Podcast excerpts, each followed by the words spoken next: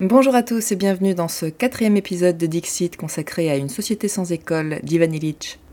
Ivan Illich est un penseur de l'écologie politique et une figure importante de la critique de la société industrielle. Après avoir abordé dans l'épisode précédent les mythes et réalités de l'institution scolaire, nous allons aujourd'hui nous demander si l'éducation est un produit comme un autre. L'école, sous sa forme actuelle, nous prédispose à accepter le monde tel qu'il est, au lieu de nous donner les moyens intellectuels de le transformer. Nous avons fait du système scolaire une méthode de production d'un homme qui puisse s'intégrer à un monde où tout est planifié. L'école est ainsi devenue le meilleur outil pour prendre l'homme à son propre piège. La démocratisation de l'école va de pair avec l'industrialisation de la société. D'après Ivan Illich, les exigences d'une urbanisation intensive ont conduit à considérer les enfants de plus en plus comme une sorte de ressource naturelle dont le traitement revient aux écoles, afin qu'ils soient prêts à être absorbés par la machine industrielle. L'école assure la vente des programmes qui se présentent comme toute autre marchandise, dûment préparées et conditionnées. Avant d'en entamer la production, tout commence bien entendu par une recherche qualifiée de scientifique. À partir de cette recherche, les ingénieurs en enseignement vont pouvoir établir les prévisions en matière de demande et d'approvisionnement en outillage pour les chaînes de montage, en tenant compte des restrictions budgétaires et des tabous sociaux. Le service de vente est assuré par l'enseignant, qui livre le produit fini au consommateur, en l'occurrence à l'élève, dont on relèvera et mettra en fiche les réactions afin de disposer des données nécessaires à la conception d'un autre produit destiné à remplacer le précédent. Autrement dit, le résultat de cette méthode de production ne diffère pas des autres produits offerts à la vente. Le savoir devient une marchandise comme une autre, et sa méthode de production, à l'instar des autres, nous apparaît de plus en plus opaque. L'école participe à une entreprise plus générale qui conditionne l'homme à la consommation disciplinée. Car tous ces produits que l'industrie crée pour nous, nous les utilisons sans savoir comment ils sont faits, ni comment ils fonctionnent. Qu'est-ce qu'il peut bien y avoir à l'intérieur d'une montre, d'un téléphone, d'une radio? Si nous voulons le savoir, nous sommes prévenus, nous allons détériorer ces objets et les rendre inutilisables.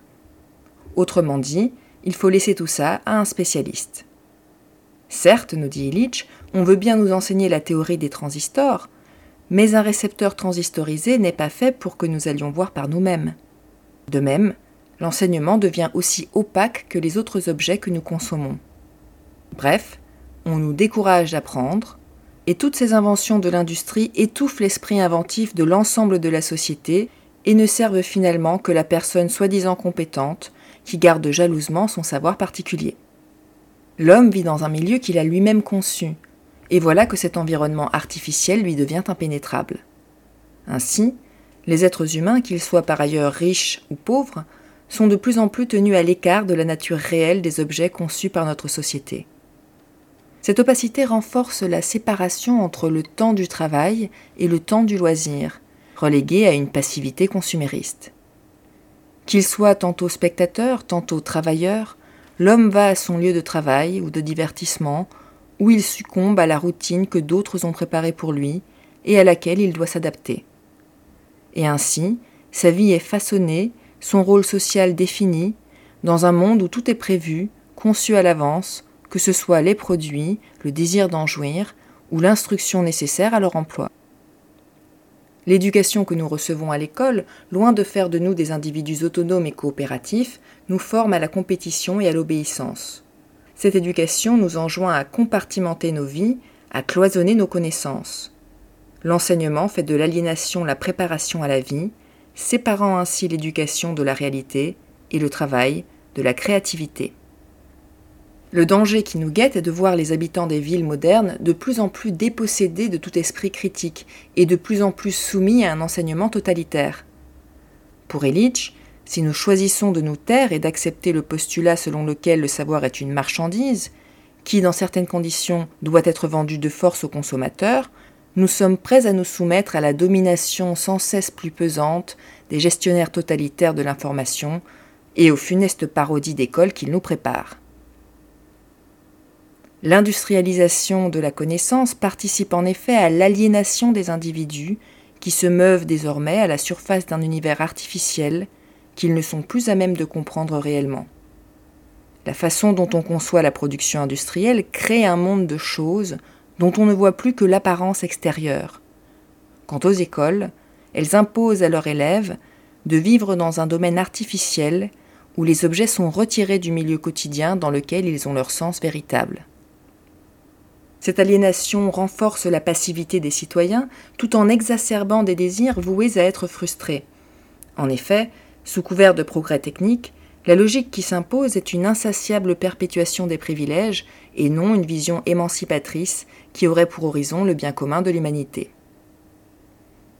Tous nos planificateurs du futur cherchent à rendre économiquement faisable ce qui est techniquement possible, mais se gardent bien ce faisant de réfléchir aux conséquences sociales inévitables.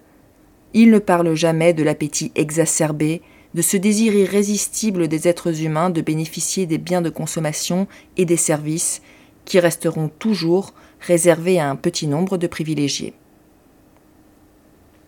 Dans cette course au progrès marchand, l'école est l'industrie qui produit un individu adapté à la société de consommation, c'est-à-dire intellectuellement inapte à penser les conditions de sa propre aliénation.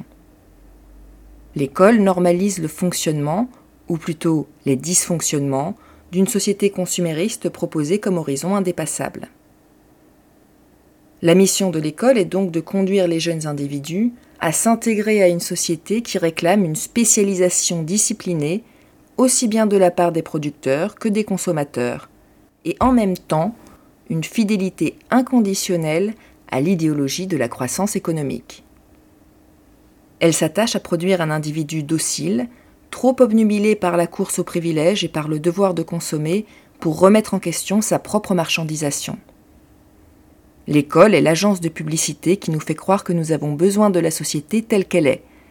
Dans une telle société, il faut sans cesse profiter davantage des valeurs offertes.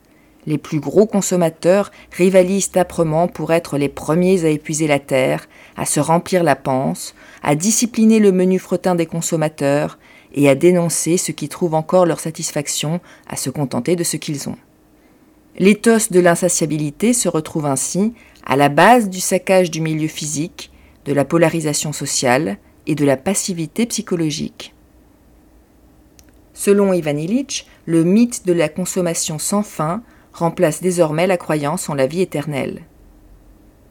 Mais la croissance conçue comme une consommation sans fin et l'illusion du progrès éternel ne sauraient conduire à la maturité. Lorsque l'on n'imagine plus que de participer à cet accroissement quantitatif illimité, le développement organique s'étiole. Cette insatiabilité généralisée conduit à un appauvrissement des hommes. C'est ce phénomène de la pauvreté moderne que nous aborderons au prochain épisode.